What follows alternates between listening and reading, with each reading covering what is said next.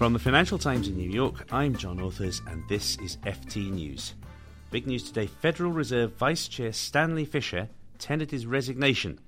The second in line to Janet Yellen was not due to leave until his term ended in June of next year. The Fed's Board of Governors now has four seats vacant out of seven, giving President Donald Trump the opportunity to recast the entire policy direction of the central bank.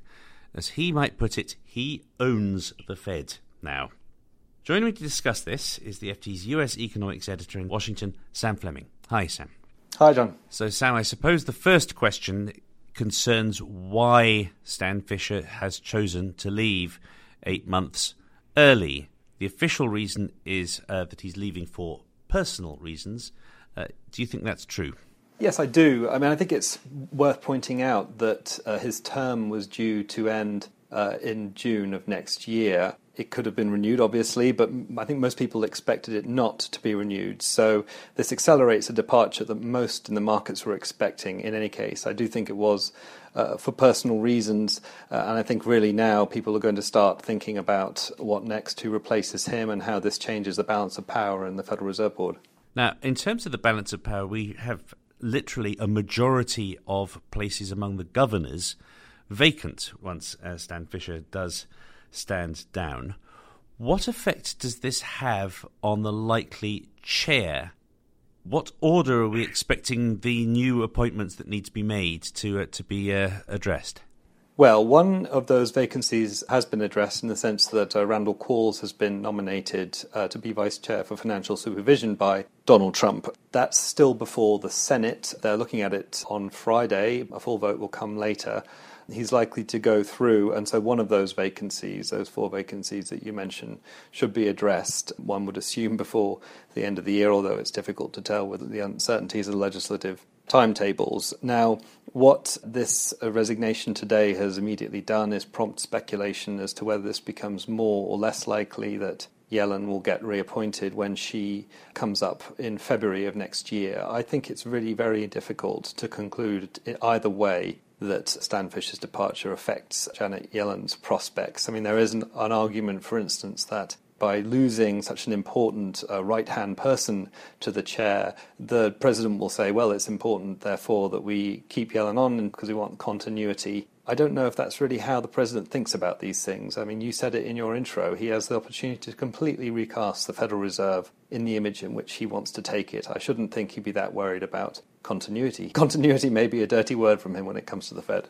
On that point, we've had various conflicting comments from Mr. Trump over the years. In the election campaign, he thought that interest rates should be higher.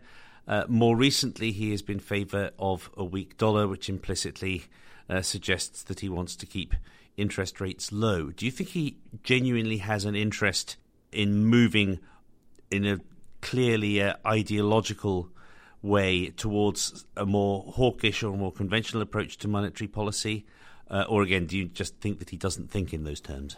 I think he thinks in terms of uh, political expediency, at least uh, that's one important factor. It was clearly expedient during the election campaign to accuse, as he did, Janet Yellen of have, having some secret bargain with the president to keep rates low and help the Democrats. He immediately dropped that argument when he came into power and said he was a low rates person and then sounded far more supportive of Janet Yellen has declined every single time he's been given the opportunity to criticize uh, Yellen and to question the Fed. Clearly, he wants stability there. So, at this point, it's very difficult to see any ideological approach to how he wants to cast the Fed. certainly, the two appointments that we are expecting Randall Quarles, which has been announced, and then he hasn't announced but many people expect Marvin Goodfriend, an economist, to be appointed as another Fed governor by Trump. Both of those people tend to the slightly more hawkish end, have talked about the, the merits of monetary policy rules when setting interest rates, which would put them at the conservative end and, and would appeal to some of the conservative Republicans in Congress. So that you could extract some sense that he wants a more a stricter, more rules-based monetary policy from those appointments.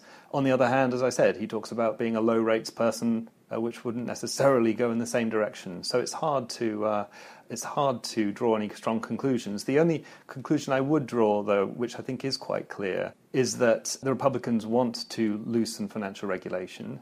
Stanley Fischer was extremely outspoken in warning of the dangers of this. So, from that point of view, the Republicans will see his departure, or some of them at least, will see his departure as removing an opponent within the Federal Reserve System to some of the reforms they want to push through. And I think that Donald Trump is certainly part of that movement within Republicans who say that banking regulation since the crisis has been weighing on the economy.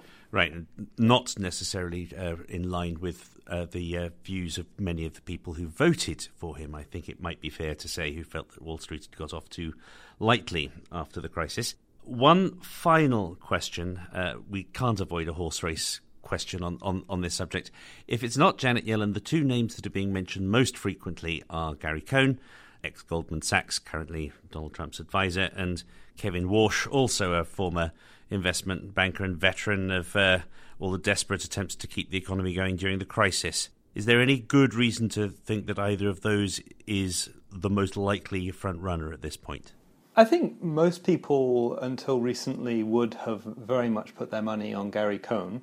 The only question I would raise at this point then is how Gary Cohn's uh, interview with the FT a couple of weeks ago, in which he was critical of Mr. Trump's uh, response to Charlottesville, will affect the president's perception of Mr. Cohn, and will that whether that could affect in turn his potential candidacy for the Fed. You're quite right. The other name we hear a lot is Kevin Warsh, who's very well connected, also has experience in the Fed, was, as you say, a kind of right hand man to Bernanke during the financial crisis, a conduit between the Fed chair and Wall Street, along with Tim Geithner. So, an important player at that time, and is certainly is widely viewed as having an appetite for the role, shall we say. So, I think it, he's certainly another person to watch. Okay, thank you very much.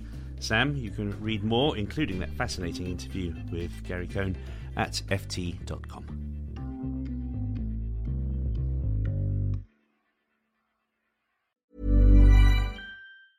Here at Bellingcat, we get to the bottom of things. From a global crisis to an underreported event, we find the facts using publicly available tools and resources, uncovering what is hidden on and below the surface. We connect the dots using social media posts, satellite images, and public records, and empower others to do the same by sharing how we do it. The ability to do so is only made possible by our readers, supporters, and community members. Care to join us? Learn how at bellingcat.com.